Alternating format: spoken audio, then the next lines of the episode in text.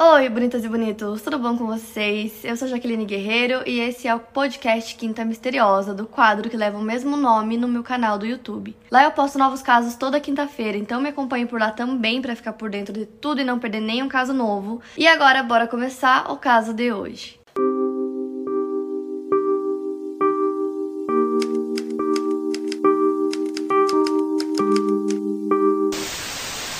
Marilyn Kay Plant nasceu em dezenove de outubro de mil novecentos e sessenta nos Estados Unidos. Filha de Jesse e Normanda, ela tinha um irmão chamado Michael Paul. A Marilyn se casou com um homem chamado James Earl Plant, mas o apelido dele era Jim. E ele nasceu no dia quinze de março de mil novecentos e cinquenta e cinco, filho de Clovis Earl e Betty Joe. O Jim era o terceiro de quatro filhos e cresceu nas áreas de Shawnee e Pink. Como eu disse pra vocês, eles se casaram e juntos eles tiveram dois filhos, Trina e Christopher. A Marilyn era dona de casa e professora de uma escola dominical, enquanto Jim trabalhava no turno da noite numa gráfica do jornal Daily Oklahoman.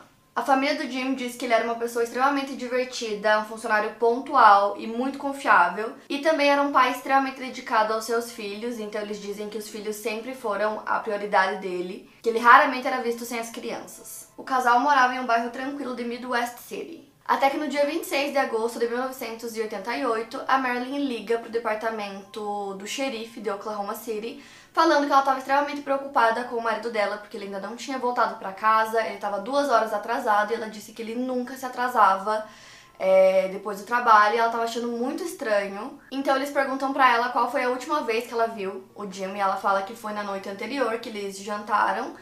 E que foi a última vez que ela viu ele, e que em nenhum momento ele citou que ele teria que ficar até mais tarde no trabalho, ou cumprir horas extras, nada do tipo. E ela disse que estava tudo bem, que não tinha acontecido nada, então ela não tinha ideia do que poderia ter acontecido. Só que antes da polícia começar a investigar o desaparecimento do Jim, eles lembram que naquele mesmo dia eles receberam uma chamada é, sobre um homem que estava dirigindo em uma estrada rural de Oklahoma City quando ele viu uma caminhonete pegando fogo.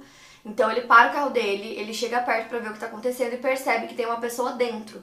É, imediatamente ele liga para a polícia. Isso era cinco e quinze da manhã, é, os bombeiros também foram chamados, então eles chegam no local. É, os bombeiros apagam o fogo, mas tipo, não restou quase nada. O que eles conseguiram ver foi que realmente tinha uma pessoa dentro do carro, é, que estava do lado do motorista, e a pessoa estava com a porta aberta do veículo e com a perna para fora, meio que parecendo que estava saindo do carro. Então a polícia começou a investigar, né, o que restou daquela cena. O homem encontrado já estava morto, então a essa altura a polícia não tinha ideia de qual era a identidade do homem. E nisso, quando eles recebem a ligação da Marilyn horas depois, eles decidem perguntar algumas coisas para ela, como por exemplo, qual era o modelo do carro do Jim, a placa, para cruzar, né, os dados para ver se batiam, e batia, o carro era dele. E agora eles precisavam confirmar se é, a vítima, né, que eles encontraram lá no local também era o Jim. Então eles fazem alguns testes usando a arcada dentária e nisso eles conseguem confirmar que era ele e que ele foi queimado dentro do próprio carro. Então eles precisavam dar a notícia, né, para Marilyn do que tinha acontecido e também eles começaram a investigar mais a fundo porque eles não estavam é, acreditando que realmente era um acidente. A princípio, quando eles foram chamados para o local, eles acharam que era um acidente e que o carro tinha pegado fogo. É, de forma acidental, só que logo que eles começaram a investigar, né, o que restou ali naquele local, eles viram que tinha sangue no chão. Então eles acharam muito estranho, começaram a pensar que talvez é, aquilo não tivesse sido um acidente, sim que algum crime tinha acontecido ali. Então rapidamente possibilidades como falha mecânica no carro ou incêndio por descuido com cigarro, por exemplo, foram descartados como motivos para o ocorrido. O tenente Ralph Gibson liderou a investigação e ele disse que eles encontraram um trapo de algodão dentro do veículo e havia uma queimadura parcial no tanque de gasolina da caminhonete, o que poderia indicar que alguém É, poderia ter tentado incendiar o veículo para que ele explodisse. Segundo ele, o fogo estava tão quente que chegou a derreter o vidro do veículo. Então os investigadores passaram a suspeitar que o incêndio do veículo não tinha sido algo intencional. A autópsia do corpo do Jim alimentou ainda mais essas suspeitas porque indicava que ele tinha sofrido traumatismo craniano e os seus antebraços estavam quebrados. Ele poderia ter esse tipo de ferimento caso ele tivesse batido o carro, o que não aconteceu, já que no veículo não haviam sinais de colisão. Então os sinais sugeriam que ele havia sofrido um espancamento e teria sido colocado no veículo posteriormente. A autópsia também mostrou que haviam gases em seus pulmões, então ele teria respirado, né, a fumaça do incêndio. Então a causa da morte dele foi dada como asfixia pela fumaça. Então imediatamente o caso vira um caso de homicídio, né? porque agora a polícia precisava entender o que aconteceu, né? É, quais seriam os motivos que alguma pessoa poderia ter para cometer esse crime, então eles começam a investigar. Uma das primeiras coisas que os investigadores descobriram foi que pouco antes da morte dele, o Jim tinha aumentado é, a apólice de seguro de vida dele na empresa. Antes era de cinquenta mil dólares e ele aumentou para duzentos e noventa mil dólares. Além dessa apólice que ele tinha na empresa que ele trabalhava, ele também tinha uma segunda apólice de seguro, que era de vinte mil dólares. Então, somando as duas, dá trezentos e dezenove mil dólares de seguro de vida que alguém receberia caso ele morresse. Então, esse fato, né, do aumento do seguro dele ter acontecido pouco tempo antes da morte chamou a atenção da polícia para que talvez é, indicasse que esse era o motivo, né, a motivação do crime. Então, eles descobriram que a beneficiária do seguro de vida do Jim era a esposa dele. Só que logo de cara a polícia não acreditou que a Marilyn poderia ter cometido o crime, tipo, ela mesma ter cometido o crime, porque eles não achavam que ela ia conseguir espancar o marido daquela forma e depois arrastar ele pra dentro do carro e colocar fogo no carro. Então eles chamaram ela pra conversar e fizeram algumas perguntas básicas, assim, pra ela, como, por exemplo, como tava o casamento dos dois, se eles tinham uma vida tranquila, se eles eram felizes, se eles tinham problemas no casamento ou problemas financeiros, coisas do tipo. E também perguntaram pra ela se o Jim tinha algum problema com alguém, algum inimigo, alguma desavença no trabalho, qualquer coisa que pudesse ajudar na investigação, e ela disse que não, que ele não tinha problema com ninguém, que eles não tinham nenhum problema, que eles viviam bem, super felizes, então a polícia não conseguiu nenhuma informação que ajudasse nesse sentido. Então a polícia começou a acreditar que, na verdade, a morte do Jim tinha sido um ato aleatório, né? Lugar errado, hora errada, alguma coisa nesse sentido que não era... É, que não tinha uma motivação muito grande para aquele crime, só que os investigadores achavam que não e decidiram continuar investigando. Nisso, eles foram checar o veículo da Marilyn, e nisso o tenente conseguiu descobrir que o carro tinha sido parado pela polícia uma semana antes da morte do Jim. Só que quem estava dirigindo o carro não era a Marilyn, era um jovem de dezoito anos chamado Clifford Bryson. Ela estava ao lado dele no banco do passageiro. O carro tinha sido parado para averiguar se eles haviam testemunhado o roubo de uma picape que havia acontecido logo antes. O Clifford, que estava dirigindo, disse que achava que havia reconhecido o motorista do carro roubado. Esse motorista era um homem chamado Roderick Ferris. Então a polícia decide conversar com ele, com o Roderick, para ver se eles conseguiam alguma informação extra sobre o caso. O Roderick estava preso, acusado de roubar essa caminhonete pick-up, e ele estava disposto a fornecer informações para a polícia em troca de uma sentença um pouco mais branda. Então o tenente vai conversar com ele e pergunta se ele conhecia a Marilyn Plant, né? Até então eles não citaram nada sobre o caso, só perguntaram se ele conhecia ela. E ele disse que sim, e aí ele falou que era estranho essa pergunta porque pouco tempo antes é, essa mesma mulher tinha oferecido uma quantia de dez mil dólares para ele, para que ele assassinasse o marido dela. O tenente fica chocado com essa informação porque, como o Roderick estava preso, ele não tinha ideia de que o Jim estava morto, né? Ele não tinha como saber. Então eles contam pra ele depois disso que, né, o crime tinha acontecido e tudo mais. Então ele começa a revelar mais algumas coisas sobre a Marilyn. Ele fala que, além de ter oferecido pra ele essa quantia, ela também ofereceu pra outra pessoa, que no caso era o Clifford Bryson, que, como eu falei pra vocês, estava dirigindo o carro dela naquele dia. E ele revelou também que ele era amante da Marilyn. Com essa informação, eles chamam o Clifford para interrogatório, e no começo ele fala que ele tem pouquíssimas informações sobre o caso, que ele não sabia muita coisa sobre a morte do Jim, mas conforme o interrogatório foi acontecendo, ele acabou admitindo que ele sabia sim que o crime ia acontecer e que foi premeditado. Então, no começo ele disse que ele não estava envolvido diretamente no crime, mas ele sabia quem havia cometido o crime, e que era um homem chamado Clinton McKimble. Com isso, o Clifford acabou sendo preso, e nisso eles chamam esse homem para interrogatório também, e ele acaba admitindo que ele cometeu o crime junto com o Clifford a pedido da Marilyn. Então ele começa a relatar tudo o que aconteceu antes do crime. Então ele diz que no dia anterior, é... o Clifford e o Clinton, os dois, estavam com a Marilyn, que o Clifford buscou ela no trabalho, e depois disso eles foram num banco onde ela tirou um dinheiro, que foi usado para comprar cerveja e drogas. Depois disso, eles ficaram esperando o Jim ir pro trabalho às seis da tarde. Depois que ele saiu pro trabalho, eles ficaram na casa da Marilyn, os três lá. Por volta das dez e meia, a Marilyn foi deitar, e os dois ficaram lá na sala da casa dela até mais ou menos onze e meia, quando eles acabam pegando no sono, até que eles escutam é, um barulho é, de chave virando na porta, eles perceberam que o Jim estava chegando, então eles se escondem para que ele não veja que os dois estão lá. Então o Jim chega em casa é, por volta das quatro horas da manhã, como eu falei pra vocês, ele trabalhava no turno da noite de uma gráfica, né, de um jornal. Então ele chega segurando algumas sacolas de compra, ele estava assoviando, normal, entra em casa e nisso os dois estão escondidos com tacos de beisebol que a Marilyn já tinha dado para eles anteriormente. O Clifford ataca o Jim primeiro, enquanto isso os filhos dele, a Trina de nove anos e o Christopher de seis, estavam dormindo quando tudo aconteceu. Então usando os tacos de beisebol eles espancaram o Jim, é, até quebraram alguns ossos dele e aí a Marilyn desce, né, e se depara com a cena e ela olha pra eles e diz que não parece que foi um acidente e que precisa parecer um acidente, então pra isso ela fala que é melhor eles queimarem o corpo do Jim. Então ele conta que os dois colocaram o Jim na parte de trás, tipo na caçamba da caminhonete dele, e dirigiram, né, por um tempo, acabaram parando numa estrada rural e lá eles colocaram, pegaram tipo um trapo, que depois a polícia até encontrou no carro, e colocaram dentro do motor e acenderam, achando que isso ia fazer com que o carro explodisse. Não foi o que aconteceu. E nisso eles já tinham colocado o Jim na parte do carro do motorista, né, no banco do motorista, para parecer que ele estava dirigindo. Então encharcaram ele e colocaram fogo. Como eu disse pra vocês, na autópsia foi descoberto que ele morreu, é, a causa da morte foi por conta da fumaça, né, que ele inalou. Isso quer dizer que ele ainda estava vivo nesse momento, apesar dos ferimentos, né? Então, a forma como ele foi encontrado dava a entender que ele tentou até sair do carro, né? Porque a porta estava aberta, ele estava com uma perna para fora, só que ele não conseguiu a tempo e acabou morrendo lá, né? E ele tinha trinta e três anos. Então, o Clinton conta que depois disso eles se afastaram e que eles viram até essa tentativa do Jim de sair do carro, mas que ele não conseguiu.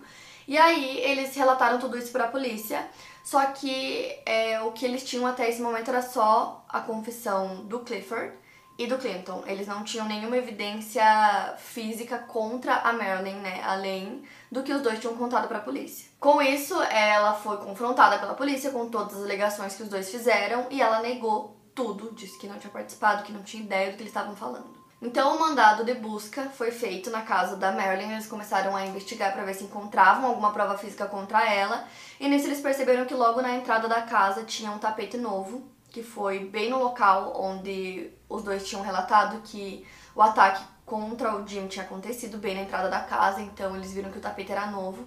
Eles tiram esse tapete, embaixo eles veem que tem várias manchas de alvejante no chão. Eles também perceberam que tinham algumas manchas pelas paredes, e aí, olhando assim mais de perto, eles viram que também tinham algumas manchas que pareciam manchas de sangue. Então foram tiradas amostras que foram enviadas, né, para o laboratório. Eles também encontraram alguns pequenos respingos nas cortinas que parecia sangue, não dava para ter certeza. Também foi coletado amostras disso e enviado para o laboratório. E aí eles continuaram, né, procurando pela casa até que encontraram dois tacos de beisebol no quarto das crianças e os dois estavam manchados de sangue. O Clifford também tinha contado para a polícia que depois de cometer o crime eles voltaram para a casa da Marilyn, que ela estava limpando tudo, e que eles trocaram as roupas que eles estavam usando porque as roupas deles estavam encharcadas de sangue, que depois eles pegaram essas roupas com sangue e jogaram em um riacho que ficava a cerca de oitocentos metros da casa da Marilyn. Então depois disso eles teriam colocado roupas limpas e ido para uma loja de conveniência onde compraram bebidas e comida com o dinheiro do Jim, que eles pegaram das roupas do Jim. Depois eles foram para a casa de outro amigo deles, chamado Michael Kendrick, e segundo o Clifford eles é, contaram para o Michael o que eles tinham acabado de fazer. Com isso, a polícia decide procurar por essas roupas manchadas de sangue, então eles vão até esse riacho, né, citado pelo Clifford, começam a procurar. Só que os dias anteriores a isso tinha chovido muito, o que dificultou um pouco essa busca, mas eles conseguiram encontrar algumas roupas, eles coletaram e mandaram para o laboratório. Esse laboratório que eles mandaram era um laboratório de sorologia de D N A de Oklahoma City. Então essas peças foram examinadas individualmente e de maneira minuciosa para tentar verificar se havia presença de sangue nelas. Essa análise foi feita pela química forense Joyce Gilchrist. Ela diz ter ficado surpresa com a chegada dessas amostras e a investigação parecia promissora. Entretanto, as roupas tinham ficado cerca de uma semana em água corrente do rio, que segundo ela é uma ótima maneira de remover manchas de sangue, e ela sabia que as chances de conseguir detectar a presença de sangue naquelas roupas eram pequenas, e menores ainda eram as chances daquele sangue ser identificado. Ela explicou que ela utilizou o luminol para avaliar as peças. O composto faz com que as manchas de sangue brilhem. E a substância deve ser misturada logo antes da aplicação, e ela foi aplicada nos jeans encontrados. E logo em seguida, a luz foi apagada para que ela pudesse avaliar a presença de sangue. E o que ela observou, segundo ela, foi um brilho muito fraco. Havia esperança de que o sangue não havia sido completamente lavado pela água, mas a química ainda precisava averiguar se as proteínas estavam intactas a ponto de ser possível realizar um teste de tipagem sanguínea, bem menos preciso do que um teste de D N A, mas os investigadores confiaram nesse teste. Então o sangue foi submetido a algumas técnicas diferenciadas de tipagem, e mesmo com todo o tempo em que as peças de roupa passaram no rio sendo lavadas né, pela água, o material estava em condições que permitiram identificar que o tipo sanguíneo era A. O mesmo tipo sanguíneo que o do Jean, porém é extremamente comum e tem milhares de pessoas né, que têm esse tipo sanguíneo. Então, para confirmar que o sangue realmente era do Jean, a amostra foi submetida a outros testes, utilizando enzimas específicas adicionadas às amostras, e submetidas a correntes elétricas, que criam um padrão de faixas específicos para cada pessoa. O sangue coletado na cena do crime correspondia ao sangue encontrado no jeans, então não haviam dúvidas de que era mesmo do Jim. A Joyce precisou testar também o sangue coletado na parede e no chão da casa da Marilyn. As gotículas de sangue encontradas na casa estavam em melhor estado, o que trouxe resultados mais rápidos. E o resultado foi que também pertencia ao Jim Plant. Então a Marilyn foi chamada novamente para interrogatório e ela negou tudo de novo, disse que não conhecia o Clifford, não conhecia o Clinton, que ela não tinha ideia do que eles estavam falando, que ela não tinha participado de nada. Só que aí eles revelaram, né, pra ela que na verdade eles tinham algumas informações a mais que ela ainda não sabia, e aí a história dela começou a mudar. Mas ela insistiu pros policiais que ela só acordou às oito horas da manhã no dia que o crime aconteceu e que ela não ouviu o Jim chegando em casa e também não escutou nada do ataque. Só que o Tenente Gibson percebeu que ela estava tentando encobrir né, o envolvimento dela no crime, então ele começou a pensar nas poucas provas que eles tinham contra ela, né? E uma delas, talvez, a mais forte que eles tinham era o tapete, que era novo. Então ele decidiu investigar para tentar descobrir né, se ela realmente tinha comprado aquele tapete recentemente, se ele conseguia encontrar uma forma de provar isso. Então ele começa a investigar e ele entra em contato com o fabricante do tapete, que fala para ele que a maior revendedora da marca dele é o Walmart. Tinha o Walmart a poucos quarteirões da casa da Marilyn. Então o tenente consegue uma intimação para ter acesso ao extrato bancário da Marilyn e assim ele descobre que no dia que o Jim foi morto, ela fez uma compra no Walmart usando um cheque e ele queria descobrir exatamente o que ela tinha comprado, né, para provar, né, que realmente era aquele tapete. Então ele vai até o Walmart, pede um recibo detalhado com tudo que ela tinha comprado naquele dia. O gerente consegue recuperar o recibo original que mostrava que ela tinha comprado um tapete e um refrigerante naquele dia, entre nove e onze horas da manhã. Então, ela tinha acabado de ligar para a polícia para relatar o desaparecimento do marido e com isso eles conseguiam provar que ela sabia do crime, que ela tinha intenção que o crime acontecesse. Inclusive, ela estava limpando né, a cena do crime enquanto os dois homens levavam o Jim para aquela estrada rural. Então, a ideia da Marilyn era que, com o incêndio, todas as provas fossem queimadas e que eles não tivessem prova alguma contra ela ou contra ninguém, que ninguém pudesse descobrir né, o que tinha acontecido. Então, com a morte do marido, ela iria receber o seguro de vida dele, os dois seguros, né, que ao todo, como eu falei, dava trezentos e dezenove mil dólares. quarenta e cinco mil dólares ficaria pro Clinton, que ajudou né, é, no plano dela, e o restante ficaria para ela e pro Clifford. Ela iria transferir esse dinheiro para uma conta no Texas, eles iriam mudar para lá e iriam se casar. Então, basicamente, a ideia era fugir de Oklahoma depois do crime.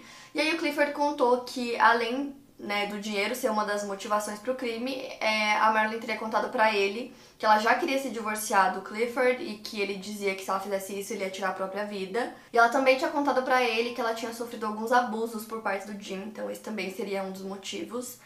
É, e nisso, os familiares do Jim contam que eles acreditaram na Marilyn desde o início, quando o crime aconteceu, que ela não tinha ideia do que tinha acontecido, que eles ofereceram ajuda para ela quando ela foi presa, eles ainda estavam acreditando nela e ofereceram até um advogado para ajudar ela nesse momento. E a família não tinha visto nenhum tipo de sinal que demonstrasse que eles estavam tendo algum tipo de conflito no relacionamento deles. É, eles disseram até que teve uma reunião familiar, que eles estavam lá e que estava tudo bem, que ninguém desconfiou de absolutamente nada, por isso mesmo que eles acreditaram em tudo que a Marilyn disse, até que os detetives começaram a contar é, pra eles toda a verdade, né, tudo que eles foram descobrindo. Então a Marilyn foi presa, acusada de assassinato três dias após a morte do seu marido. Então os três, né, a Marilyn, o Clinton e o Clifford, foram acusados de conspirarem pelo assassinato do Jim. Ela teria orquestrado o crime com o objetivo de pegar o dinheiro do seguro de vida do seu marido e seus cúmplices receberiam uma porcentagem desse dinheiro. Em vinte de outubro, os promotores concordaram em deixar o Clinton se declarar culpado de assassinato e ser condenado à prisão perpétua. Como parte do acordo feito entre ele e os policiais, ele testemunharia contra a Marilyn e o Clifford. Em uma audiência preliminar para Clifford e Marilyn, o Roderick Eugene Ferris, que era aquele homem que foi preso que eu falei para vocês, ele também testemunhou que a Marilyn disse que o assassinato teria que parecer um acidente. Ele também afirmou que alguns dias antes, o Clifford havia dito que sua namorada, Marilyn Plant, havia ligado para ele e estava chorando porque ela havia sido espancada pelo marido. Em depoimento gravado em vídeo, o Clifford contou para a polícia como ele e seu cúmplice cometeram o crime. Ele disse: "Eu não tinha nenhuma razão específica para matá-lo, tudo que eu pensava enquanto batia nele era todas as vezes que ela veio até mim com um olho roxo e chorando. E eu não gostei disso." Nessa fita gravada, o Clifford também disse que ama a Marilyn. Já ela negou que tivesse qualquer papel no assassinato do seu marido. Ela disse à polícia que ela e o Jim tinham um casamento perfeito. Os advogados de defesa argumentaram que o Clifford e a Marilyn deveriam ter julgamentos separados porque os réus tinham defesas inconsistentes. Porém, o juiz distrital do condado de Oklahoma, Charles Owens, contrariou os advogados e decidiu que eles seriam julgados juntos. O julgamento aconteceu no dia vinte e quatro de março de mil novecentos e oitenta e nove e os jurados levaram menos de três horas para considerar Marilyn e Clifford culpados. Nenhum deles testemunhou no julgamento. Os jurados deliberaram por mais cinco horas antes de votar a favor das sentenças de morte. Além de serem condenados à pena de morte, eles também foram condenados a cem anos por recrutar outros para ajudar no crime, dez anos por conspiração e mais uma sentença de quinze anos por ter queimado a caminhonete, né? No caso, ter queimado as provas. No julgamento da Marilyn, os jurados encontraram duas circunstâncias agravantes que justificaram a pena de morte para ela. O assassinato foi cometido por remuneração e foi especialmente hediondo, atroz ou cruel. O Clifford Bryson também recebeu uma sentença de morte e ele foi executado no dia quinze de junho de dois mil por injeção letal. Treze parentes e amigos do Jim, incluindo suas duas irmãs, pai e irmão, estavam na prisão para execução. O Clifford tinha vinte e nove anos. Uma das irmãs do Jim, chamada Karen, disse que a morte de um dos culpados não trazia para a família dela é, uma vitória, porque no final ninguém ganharia. Outra irmã dele, chamada Sharon, disse que essa morte de um dos culpados basicamente só traz um pouco de encerramento para eles, mas não completamente. Ela disse que, de certa forma, traz um pouco de justiça, né, que era uma coisa que a família buscava, já que o Clifford, segundo ela, em nenhum momento ele pensou nos filhos que o Jim ia deixar para trás, na família dele, é, nos familiares dele também, como as irmãs dele, por exemplo, que ele não pensou em nada disso. Mas ela disse que, de certa forma, traz um pouco de justiça, que é uma coisa que eles buscavam. Ela falou que o Clifford em nenhum momento é, pensou nos filhos do Jim, que eram pequenos, né, duas crianças. É, em nenhum momento pensou que ele deixaria os filhos, a família e como tudo isso afetaria eles. E elas também falaram sobre como foi quando elas receberam uma ligação, né, dos detetives contando que, na verdade, o irmão não tinha morrido em um acidente de carro, e sim é, que tinha sido um homicídio, né, que a esposa tinha planejado junto com o amante. Então ela conta que foi uma coisa inimaginável, que os dois pareciam realmente ter um casamento perfeito, que eles se davam super bem e que nunca eles poderiam imaginar uma coisa nesse sentido. Ela disse que eles nem sequer brigavam ou discutiam, então realmente foi uma coisa que ninguém imaginou. Já o Clinton, né, que foi a terceira pessoa é, envolvida no crime, ele não recebeu é, sentença de morte como os outros dois, porque ele tinha feito um acordo com a polícia, como eu falei pra vocês, onde ele testemunharia contra É, o Clifford, então por conta disso, é, em troca ele não receberia a pena de morte. A Marilyn usou todos os recursos que ela tinha e ela perdeu o último recurso dela para a Suprema Corte dos Estados Unidos no dia vinte e seis de fevereiro de dois mil e um, então imediatamente a execução dela foi marcada. Então em vinte e seis de abril de dois mil e um, a Oklahoma Criminal Defense Trial Lawyers Association pediu para que todas as execuções do estado que estavam atrasadas fossem feitas, e eles queriam que isso começasse pela Marilyn. Porém, haviam vários questionamentos contínuos em relação a Joyce Gilchrist, que foi a química forense que eu falei pra vocês, que também era gerente do laboratório criminal de Oklahoma City, e ela estava sendo investigada pelo F B I por identificar erroneamente evidências e dar testemunho impróprio. A Joyce testemunhou no julgamento da Marilyn, mas seu depoimento foi limitado e teve pouco impacto no caso. O F B I estudou oito casos nos quais a Joyce tinha trabalhado, encontrando erros graves em setenta e cinco por cento deles. Então, o procurador-geral Drew Edmondson disse que, em primeiro lugar, a Marilyn não era a autora ativa desses crimes e que, em segundo lugar, ela essencialmente confessou quando pediu desculpas pelo crime. Então acabou acontecendo uma coletiva de imprensa sobre esse assunto que colocava em pauta os últimos dez casos de assassinatos capitais no estado. E todos eles estavam ligados a Joyce, ela teria trabalhado em todos esses casos. O Jack Dempsey, advogado e porta-voz da Oklahoma Criminal Defense Trial Lawyers Association, disse que se os jurados do julgamento da Marilyn tivessem se convencido apenas pelo depoimento da Joyce no caso, a Marilyn não deveria ser executada tão rapidamente, já que estavam, né, questionando a ética da Joyce. A filha da Marilyn, Trina, que tinha vinte e um anos, pediu que a vida da sua mãe fosse poupada. Ela teria chorado durante toda a audiência e ela disse que depois de ficar treze anos sem contato nenhum com a mãe, elas tinham se reconciliado. E ela fez uma declaração que foi gravada em vídeo, onde ela dizia: "Meu pai se foi e precisamos de uma mãe, esteja ela na prisão ou não. Precisamos ter um relacionamento com ela. Eu realmente não quero que minha mãe morra. Essa é a minha esperança. Tive treze anos para pensar nisso. Eu amo meu pai, ele era meu herói. Mas não é justo para mim ter que ir a outro funeral e uma morte devastadora como essa." Já a Karen, que é uma das irmãs do Jim, disse que não concordava com isso e que ela queria sim que a execução acontecesse. Ela disse que a Marilyn não teve remorso nem na audiência preliminar e nem no julgamento dela. Já a Marilyn disse que imaginar passar o resto da vida na prisão era uma coisa extremamente difícil, mas que agora ela tinha um motivo para isso, que era pela filha dela, e que ela esperava que fosse pelo filho também, porém a execução dela não foi cancelada. Para sua última refeição, ela pediu uma salada de taco de frango, uma pizza mexicana, twists de canela, um pedaço de torta de nozes e duas latas de Coca-Cola. Antes de ser executada, ela agradeceu à família e às sete pessoas que testemunharam a execução. Eles incluíam três primos, vários conselheiros espirituais, um advogado e um investigador. Ela disse: "Quero dizer a toda a minha família que eu os amo muito, especialmente a Trina e ao Chris." Então ela mencionou os filhos dela, mas eles não compareceram. Ela foi executada no dia primeiro de maio de dois mil e um por injeção letal. Ela tinha quarenta anos e foi a segunda mulher a ser executada na história do estado de Oklahoma. Sua execução ocorreu na Penitenciária Estadual de Oklahoma, em McAlester. Haviam muitas vigílias sendo realizadas em mais de dez locais em todo o estado e mais de vinte pessoas estavam presentes para a vigília de oração que foi realizada do lado de fora dos portões da penitenciária enquanto a execução estava acontecendo. Já a pólice de seguro do Jim, né, que eu queria saber o que tinha acontecido em relação a isso, é, ficou para os dois filhos dele e eu não consegui encontrar nada que falasse o que aconteceu com os filhos depois, né, durante todos esses anos, mas pelo menos o seguro ficou para eles. Para mais casos, siga o meu podcast. Lembrando que os casos novos saem primeiro lá no meu canal do YouTube. Obrigada por ouvir e até o próximo caso.